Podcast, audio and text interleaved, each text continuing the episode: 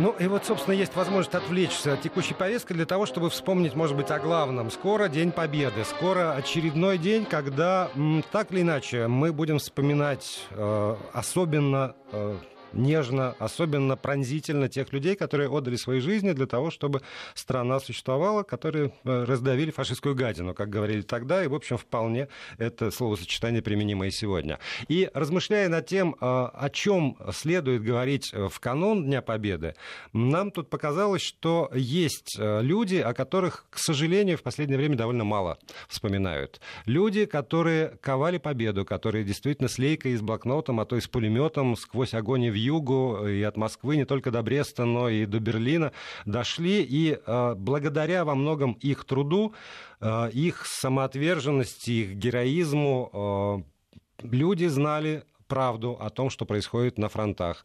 Люди верили в то, что э, все равно победа будет за нами. Люди э, по всему миру, причем не только в нашей стране, получали, ну, скажем так, альтернативный взгляд э, и э, взгляд, который позволял не, э, не верить абсолютно тем сведениям, которые Германия вполне э, активно и настойчиво распространяла. Это военные журналисты. Их было много. Они действительно отмечены и за свои труды творческие, и за свои труды военными, военные орденами, медалями. Есть герои Советского Союза среди них. И об этих людях мы постараемся поговорить в ближайшие недели. Первая такая программа, первая такая встреча сегодня. Я с удовольствием представляю своего гостя, кандидата филологических наук, доцента кафедры литературной критики Института массмедиа Российского государственного гуманитарного университета Юрия Бит-Юнана. Юрий, здравствуйте. Добрый вечер.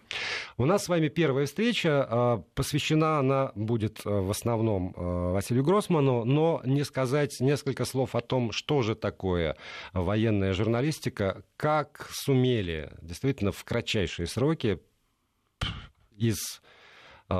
обычных газет, обычных журналов, обычных радиостанций все-таки сделать боевую единицу, а в условиях войны действительно это была боевая единица. Вот об этом, наверное, тоже надо хотя бы немножечко рассказать людям. Да, ну, во-первых, я ответил бы, скажем так, на ваш комментарий следующим образом. Вот одной из главных военных газет периода Великой Отечественной войны была «Красная звезда». Ей руководил Давид Ортенберг. И у него есть книга воспоминаний «Время не властно», где он так описывает первую встречу с Ильей Эренбургом, одним из известнейших военных корреспондентов. Ортенберг очень любил Эренбурга, он очень его уважал, он прекрасно знал его гражданскую позицию. И он очень волновался перед первой встречей с Эренбургом, потому что он... в общем-то, был довольно жестким редактором, но приказывать Эренбургу, что делать, как делать и так далее, ему казалось, ну, скажем так, Через этически, черт, да. да, несколько странным. И он был очень удивлен, когда он увидел перед собой человека, который начал разговор с ним, с главным редактором, так: «Я старый газетчик, и я буду делать то, что делают газетчики». Принес с собой пишущую машинку и не расставался с ней на протяжении практически четырех лет. Очень сердился, когда немцы, скажем так, не вовремя начинали бомбардировку и мешали ему закончить статью, и очень часто уходил в бомбоубежище вместе с этой самой пишущей машинкой, и там под грохот рвущихся снарядов он заканчивал статью. У многих из них была выучка, у многих из них было понимание того, что происходит, и понимание того, что действительно они могут потерять все, что у них есть. Поэтому многие мобилизовались, переучились или вспомнили те навыки, которые были развиты, потому что некоторые военные корреспонденты, они хорошо помнили еще время гражданской войны, они помнили роль прессы во время гражданской войны. Я думаю, не было бы преувеличением сказать, что отчасти победа большевиков в гражданской войне, если вообще можно говорить о победе в гражданской войне, потому что это, наверное, термин неприменимый с человеческой точки зрения в таком контексте. Но с военной применимой. С военной, да, с человеческой, в общем-то, нет. Но в каком-то смысле победа большевиков была победой в информационной войне. Они знали, что говорить, они знали, когда говорить, они знали, кому говорить. Но если мы переносимся все-таки в годы Великой Отечественной, то это еще и наполняется, вот тоже что, когда, где, как, это наполняется еще абсолютно, абсолютной правотой. Абсолютной правотой, да. Потому что, да, вот здесь уже это защита, защита Отечества. Вы не случайно начали с Эренбурга, потому что действительно очень много людей из писательского цеха было мобилизовано, да. И пришли. Вот они пришли сами, как Эренбург. Я старый газетчик, или там я могу. И они не только в, в редакции в Москве или там в эвакуированных, они отправились и на фронт. И очень многие прошли через фронтовые газеты, которые вот тоже были просто при, при штабах армии, при штабах фронтов потом существовали. И они вот через окоп прошли. Да, совершенно верно. И нужно сказать, что среди них были как те, кто бывал на фронте, так и те, кто был на фронте и просто жил с солдатами. И вот Гроссман и Симонов, например, они относятся именно к тем, кто был на фронте. И поэтому их очень уважали и офицеры, и солдаты, на которых была вся вот эта чудовищная, нечеловеческая нагрузка. И они вместе уходили с отступавшей армией, они вместе выбирались из окружения. Симонов, если не ошибаюсь, просил, чтобы его прах был развеян над тем полем, по которому они уходили с боями с территории Белоруссии. Гроссман буквально не оставлял Сталинграда, и солдаты к нему относились как к равному. И он, такой московский интеллектуал, более того, семитской внешности, очевидный, да, носил очки, он работал со словом и так далее, но солдаты к нему относились, видимо, как к равному, потому что они знали, что вот, вот они солдаты, да, вот они тут в блиндаже, да, и тут же рядом... Вот тот человек, который до сорок первого года жил совершенно другой жизнью. Я позволю себе одну цитату, потому что вот в сорок третьем году в газете «Литература и искусство» была опубликована статья Кузнецова «Школа мужества». И э, совсем коротенький кусочек. В прошлом году, когда на тысячу ладов взвешивалось и обсуждалось каждое слово, дошедшее оттуда, из Сталинграда имеется в виду, как раз вот закончилась Сталинградская битва, и захваченной пламени Волжской твердыни в печати появились замечательные очерки Василия Гроссмана. Помню, как мы ждали их на фронте.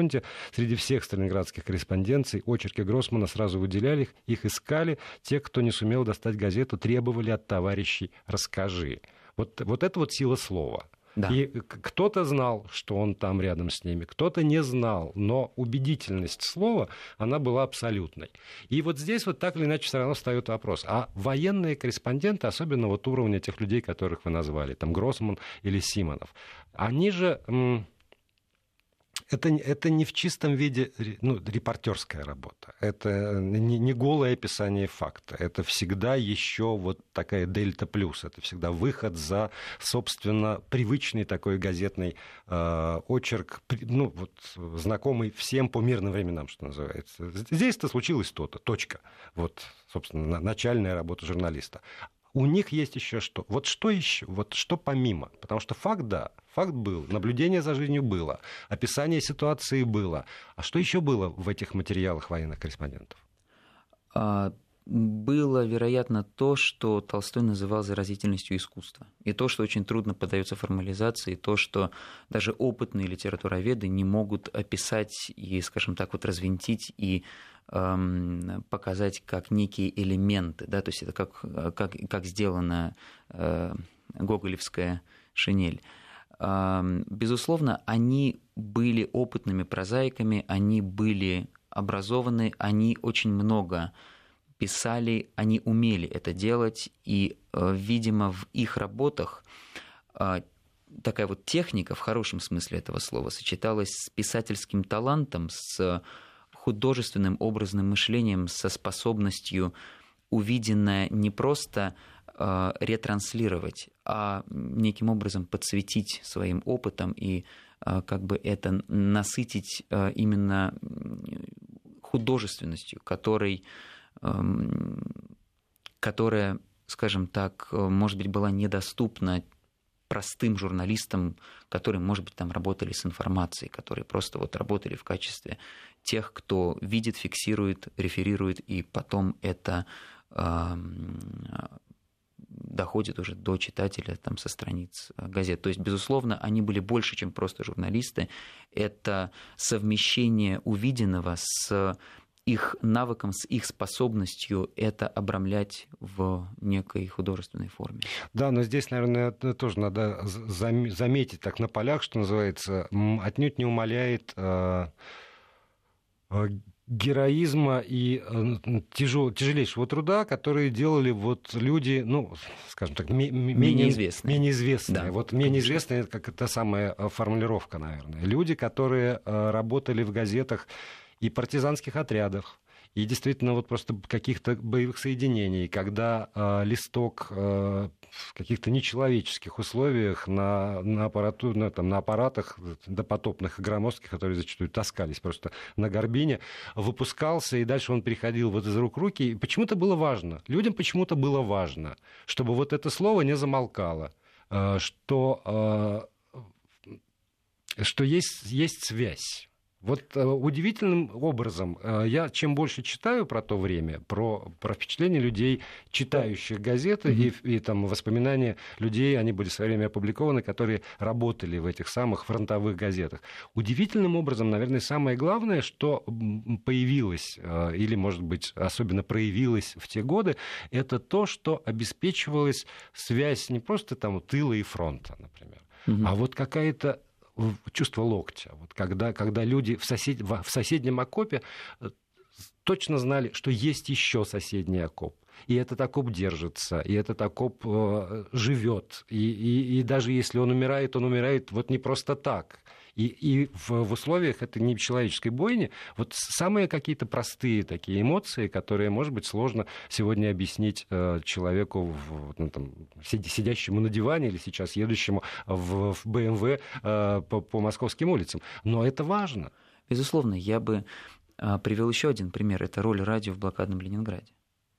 То есть э, мысль, что где-то есть те, кто однажды поможет, нужно просто дождаться. Безусловно, это было очень важно. Тем более, что первые месяцы, первые полтора года войны были чудовищно тяжелыми. Это время отступления, это время, когда, в общем-то, вопрос выживания государства был актуален. И, ну, скажем так, я думаю, внутренне не все отвечали на этот вопрос так, как отвечали с официально. Уверенностью. С абсолютной с уверенностью, скажем так. То да. есть, с надеждой, да, а вот с уверенностью... Совершенно с... верно. И, и поэтому это было очень важно. Если посмотреть, например, что было написано в первые месяцы войны, почти все это подчиняется такому пафосу. Нас пытаются растоптать, нас пытаются согнуть, но мы не сдадимся.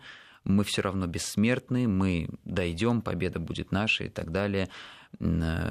И при этом ощущалось, что это написано действительно с осознанием угрозы, с осознанием чудовищного риска, который тогда существовал. Поэтому, безусловно, то, что делали военные, и журналисты, и корреспонденты, которые переквалифицировались из литераторов на время вочеркистов и военных корреспондентов и так далее, военных репортеров. Это было очень важно, с... это была такая очень важная психологическая поддержка. Насколько в этом, насколько в этом велика роль организаторов государства, скажем? То есть государство формулировало, сразу артикулировало вот задачу, осознавало задачу, или тоже задачи военной журналистики, они скорее по, по ходу боевых действий выковывались. Люди иногда интуицией, иногда логикой понимали, что именно надо, что именно будет, ну, до сердца дойдет. В принципе, в истории России государство всегда играло очень-очень большую роль. То есть само вот, как бы государство как некое тело, как некий юридический институт, да, если так можно сказать, играло очень большую роль в любое время, и время, во время благополучное, и во время кризисное. Во время войны, безусловно, государство многое контролировало, оно не ушло из жизни общества, и очень многое подчинялось тому, что было нужно, что было необходимо с государственной точки зрения. Но журналистам, писателям, вообще деятелям культуры, людям, которые работали и со словом, и, скажем так, и тем, кто работал в области музыки, позволяли чуть больше, потому что... Ну, давайте про это «но» и чуть больше уже после выпуска новостей поговорим. И продолжаем говорить про журналистику времен Великой Отечественной войны. Напомню, в студии кандидат филологических наук, доцент кафедры литературной критики Института массмедиа Российского государственного гуманитарного университета Юрий Бит-Юнан. И говорим мы о людях, которые составили славу военной журналистики отечественной, советской, российской, не так уж и важно, какой тут мы употребим вид, хотя, наверное, советской самое главное. Вот вы сказали, что многим, некоторым или многим позволялось чуть больше. Я думаю, что Василий Гроссман – это как раз вот э, тот персонаж, та судьба, э, м, про которую стоит говорить отдельно. Он э, не, э, ну, что называется, не, не случайно возник в качестве военного корреспондента такого уровня, и э, то, что было с ним во время войны, и то, что было с ним там, после войны, это тема, как, мимо которой проходить нельзя. Вот, вот что был Гроссман, ну, скажем, до двадцать первого, двадцать второго июня сорок первого года? Гроссман был довольно успешным советским прозаиком, который работал над крупным романом «Степан Кольчугин». И, насколько мне удалось установить, он планировал создать такое близкое к грандиозному эпическое произведение, которое по объему должно было превышать «Тихий дон». И работа над этой книгой шла удачно. Критики уже называли Гроссмана создателем эпопеи, а мы помним, что в советское время, во время планового хозяйства и всего планового, литература тоже была плановой, и поэтому наиболее востребованным прозаиком и наиболее уважаемым автором считался тот, кто мог создать произведение крупного жанра. Поэтому вот очень многие прозаики, ну, вспомним, опять же, там, «Мастера и Маргариту» и так далее, да, как об этом пишет Булгаков. Так вот, многие прозаики, они очень хотели создать что-нибудь такое большое и масштабное. Вот Гроссман трудился над таким романом, и критики уже его называли блестящим учеником Горького, который вот еще немного и создаст такую красную коммунистическую войну и мир. У него все было хорошо. Есть, правда, вопрос очень сложный, и я не могу пройти мимо него, буквально два слова об этом скажу. Несмотря на то, что у него все было хорошо в денежном отношении, потому что советские писатели были богаты, они получали очень хорошие деньги. До сих пор неизвестно, как он пережил тридцать седьмой год. Дело в том, что рядом с ним не осталось никого. Все его друзья, практически все его знакомые, в том числе и те, благодаря кому он пришел в литературу, это члены литературной группы «Перевал», все они были арестованы и расстреляны.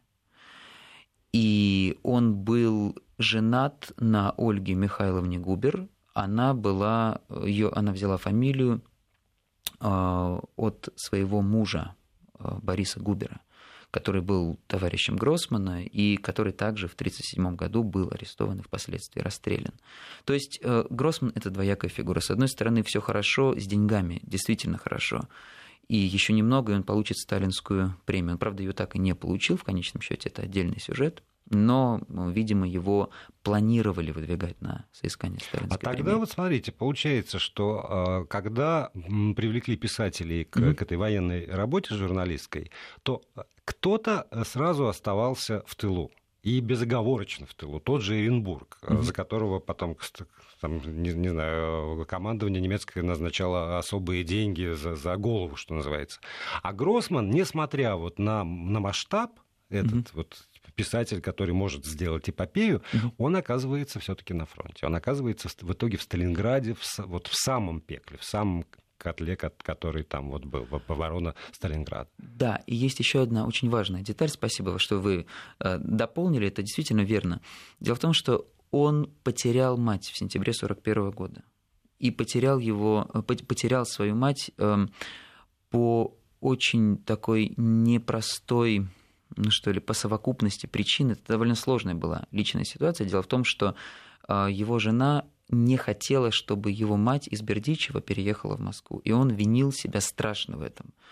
и не мог себя простить до конца жизни. Уже потом, в пятьдесят первом — шестьдесят первом году, он покойной матери написал два письма, это два письма на тот свет.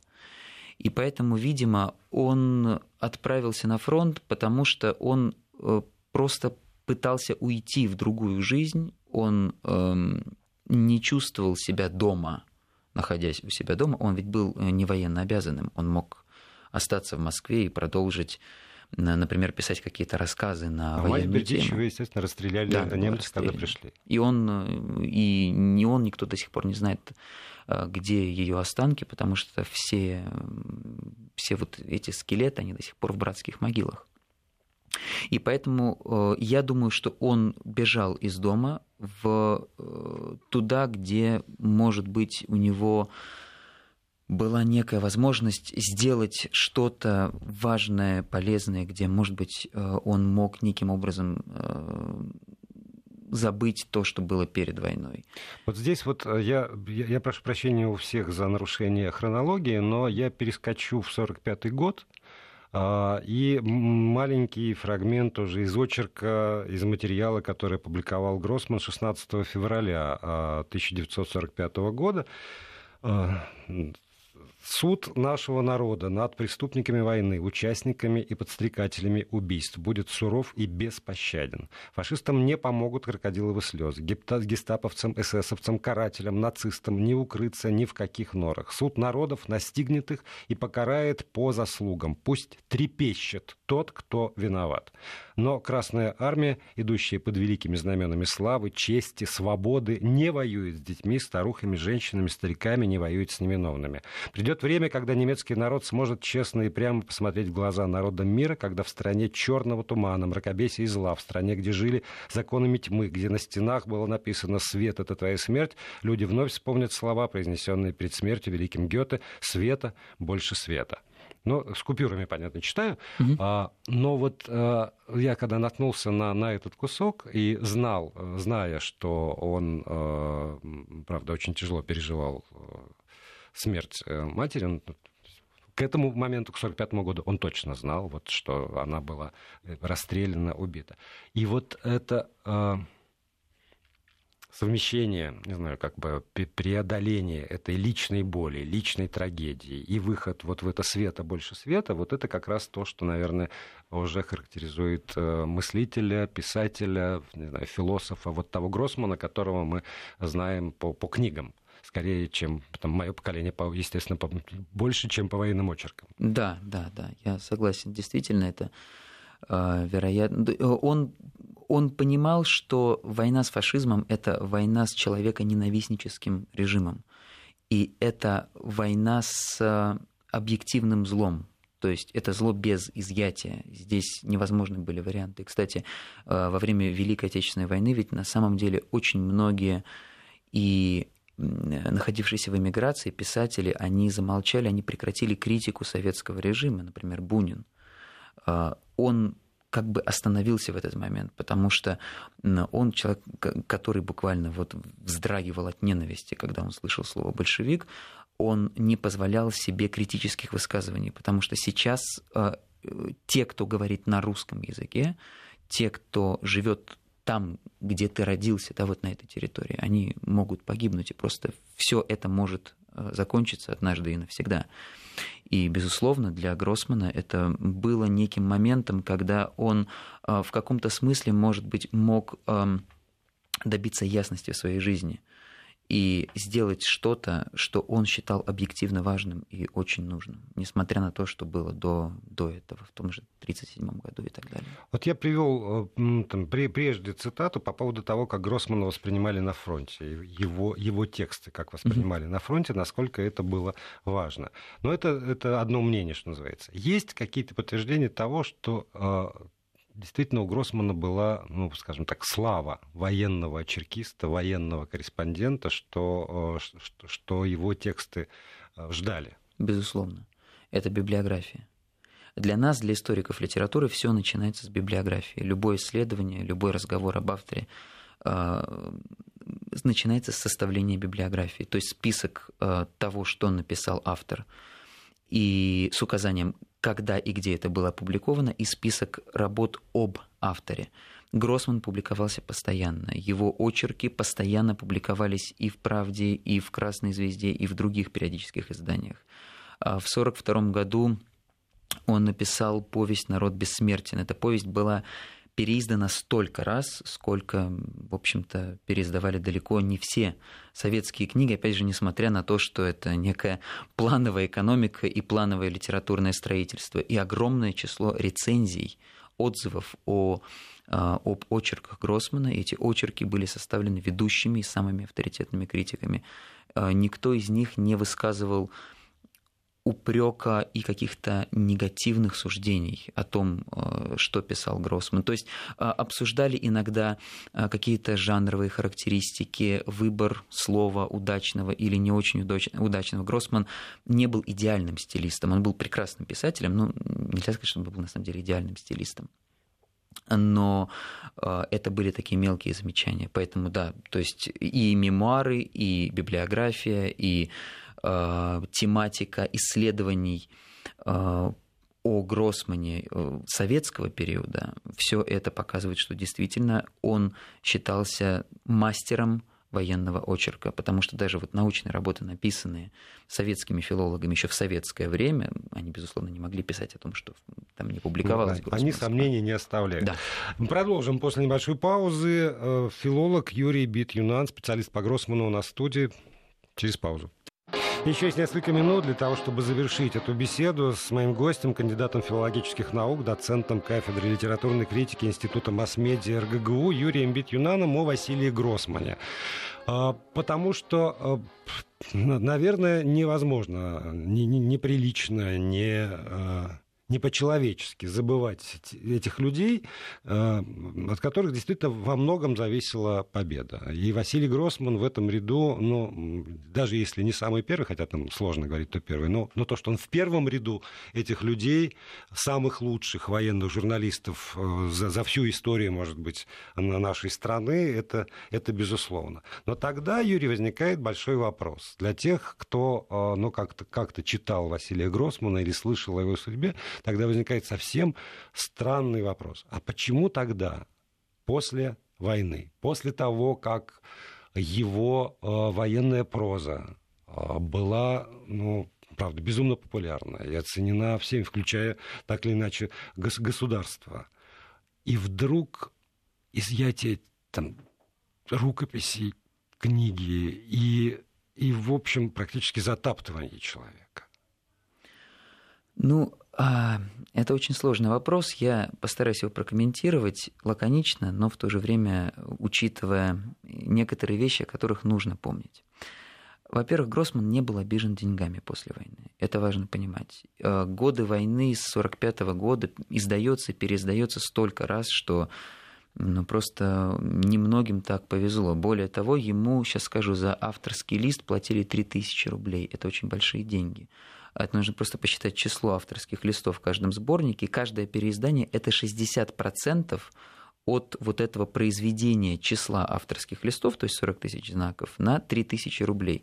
Он был буквально завален деньгами. Он не нуждался, в общем-то, ни в чем.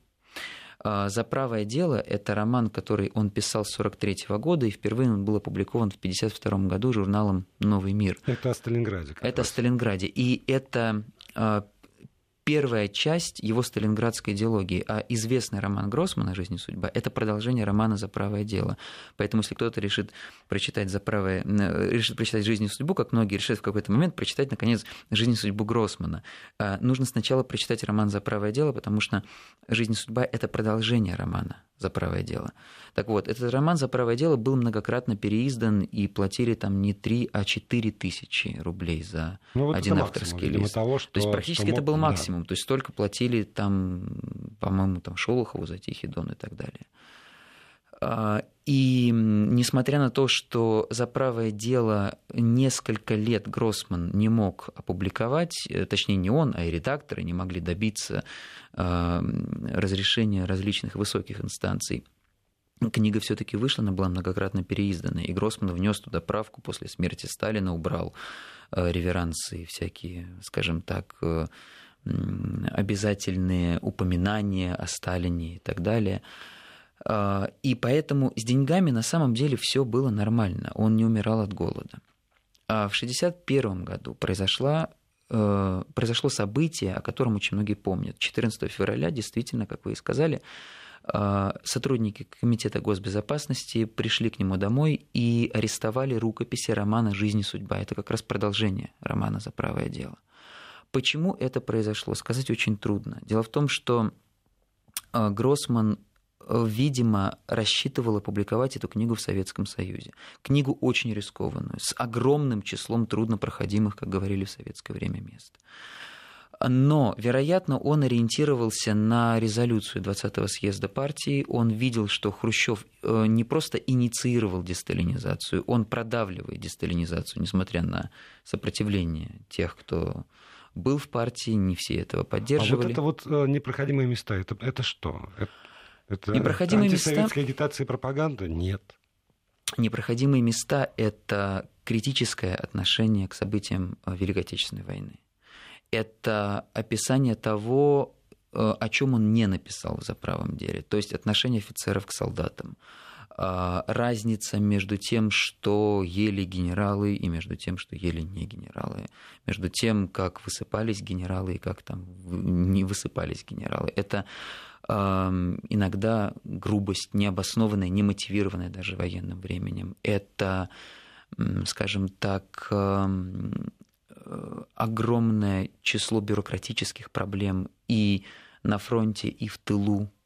Это самое главное, конечно, это то, собственно, из-за чего эта книга не была опубликована, это упоминание о коллективизации, о последствиях коллективизации, в том числе в Украине, и это э, сопоставление идеологической теории и практики Советского Союза и нацистской Германии. Это вот известный разговор э, Лиса, коменданта немецкого трудового лагеря, не лагеря смерти, вроде Треблинки, трудового лагеря, и э, его разговор с Мостовским, где они обсуждают общее и различное между двумя режимами.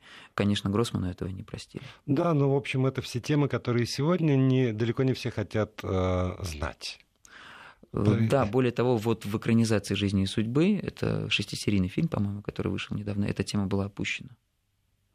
А значит, получается, ну, если, если бы подобные темы затрагивал, ну, условно, я или, mm-hmm. условно, и вы, mm-hmm. люди, которые родились гораздо позже и mm-hmm. которые это все, ну, шкурой своей не испытали, это одна история. Когда обо всем этом пишет человек, который от первого до последнего дня войны mm-hmm. провел там, который э, доказал свое м, право писать, поскольку он и тогда писал, и, и, и честно писал, и люди читали, mm-hmm. и, и ждали его слова. И тем не менее, даже ему, даже этому человеку не позволено было сказать всю правду о войне. Нет, безусловно, нет. В том числе, видимо, потому что в то время в партии возрастал авторитет Суслова, который считал двадцатый съезд партии великой ошибкой. Он считал, что идеология должна быть цельно тянутой, да? То есть нельзя признавать ошибок, нельзя каяться, нельзя постоянно оборачиваться и смотреть в прошлое. И в советское время, даже хрущевское, все равно советское время, это жесткое время, это время, когда было огромное число самых разных ограничений. Я думаю, Гроссман хотел начать с некого максимума и потом как-то отступать. Но тут был еще один момент. Дело в том, что если бы ему позволили это сделать, он бы получил Нобелевскую премию. Я абсолютно в этом убежден. И был бы второй доктор Живаго. И тогда уже можно было бы где-то публиковать полный текст этого романа и сказать то, что он действительно там видел. Потому что даже в «Жизни и судьбе», вот в максимальном, скажем так, в максимальной редакции, которую мы читаем сейчас, хотя это тоже вопрос, какую редакцию мы читаем, там есть вещи, которые, о которых Гроссман умолчал. Он явно знал это, но он просто не стал этого писать, потому что он рассчитывал на работу с редакторами, он надеялся, что как-то немного облегчит эту конструкцию, и она будет опубликована. Я бы хотел в конце этой встречи сказать только одно. Недостаточно назвать имя, недостаточно это имя называть перед каждым девятым мая. Наверное, в ситуации, особенно с, с прозой Василия Гроссмана, гораздо будет честнее, если вы возьмете и перечитаете то, что опубликовано у нас, и тогда вот это будет настоящая память для этого человека. Спасибо огромное. Юрий Бит-Юнан, кандидат филологических наук, был моим гостем. Спасибо.